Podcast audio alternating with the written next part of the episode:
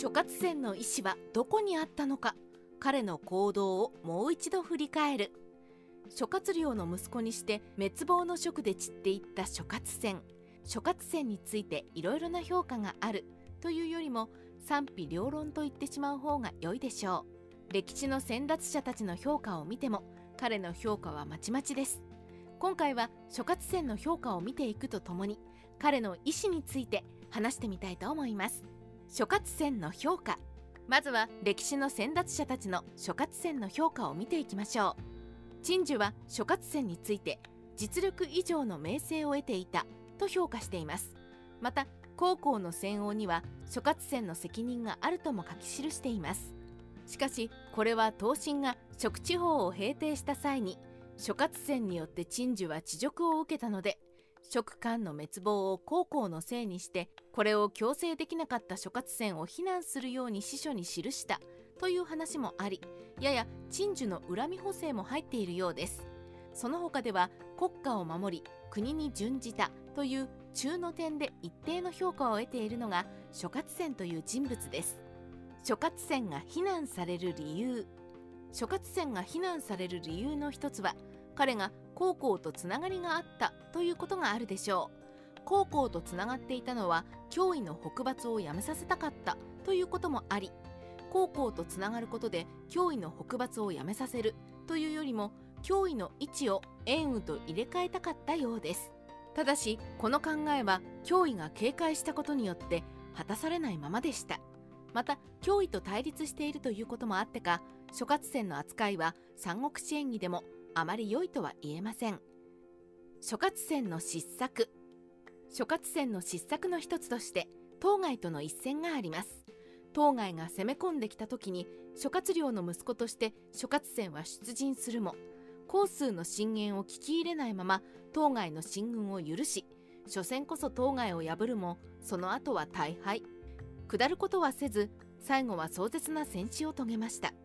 この最後の戦死に諸葛線の評価のほとんどが込められていると言っても良いでしょう。諸葛線は無能か？さて諸葛線のこの失策から無能という評価をされることもありますが筆者は失策を行いはしたがこれだけでは完全に無能とは言い切れないと思っています。末期の職のそれも味方との連携もうまく取れない中で初陣それも相手が当該。ここまで来てうまい指揮が取れる人間もそうそういないでしょう。また諸葛亮の息子といえど諸葛線は晩年にできた子でもあるので父親からの薫陶というものは受けていなかったはずです。諸葛線は軍事に関して知識も経験も足りなかった人物というのが実情ではないでしょうか。諸葛線の軍歴に関して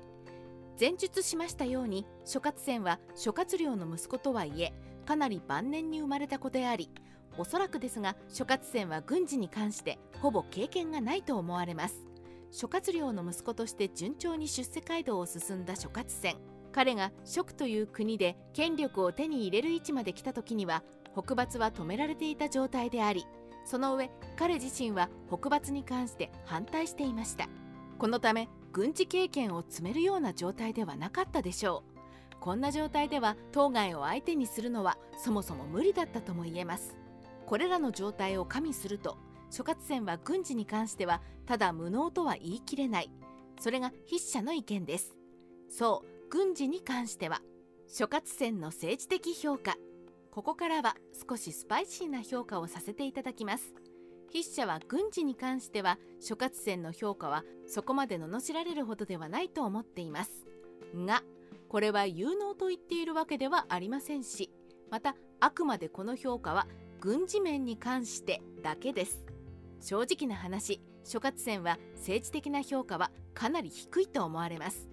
いくら北伐に反対していたとはいえ高校という国政を欲しいままに動かしていた宦官と手を組んで脅威と政治的な争いをしていた。しかも義という大国を相手にして国がまとまらなければならない状態でと考えるとあまりに悪手すぎます。戦闘面と比べてこちらの失態は擁護しきれないレベルとも言えるでしょう。残念ながら諸葛線が高校と手を組んで脅威を排除。北伐をやめて一体どのような方法で職の運営を考えていたのかは分かりませんが諸葛線が高校と手を組んだ時点で蜀の衰退に拍車をかけたのではないかと思います。経験を積めなかったいろいろな要因が絡んだ軍事面と違いこちらではやはり諸葛線を擁護するのは難しいと言えますね。諸葛線の意思さて歴史の先達者たちも評価している点として国に準じたことが挙げられます。というか諸葛線の評価はここに詰まっています。筆者もこの点に関しては彼を評価したいと思います。というのも諸葛線の意思がここに感じられるからです。もし諸葛線が生徒からでなければどうなったでしょうか。国難において彼はほとんど軍事経験がないにしろ出陣して勝てないにしろ国に準じました。もちろん諸葛亮の息子としてしなければならないということもあったのでしょう。でもここで出撃して戦って殉死した。彼はいろいろな失策を犯しましたがそこにはやはり国を守りたいという意思はあったのではないでしょうか。どうしても諸葛戦の最後にはそんな意思を感じずにはいられないのです。三国志ライター千の独り言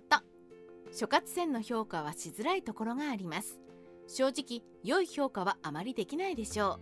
う。ですがその最後には不慣れながら国のために何とかしなければという思いを感じます。国を衰退させることに手を貸してしまった諸葛戦ですがその思いだけは確かだったと思いたいですね。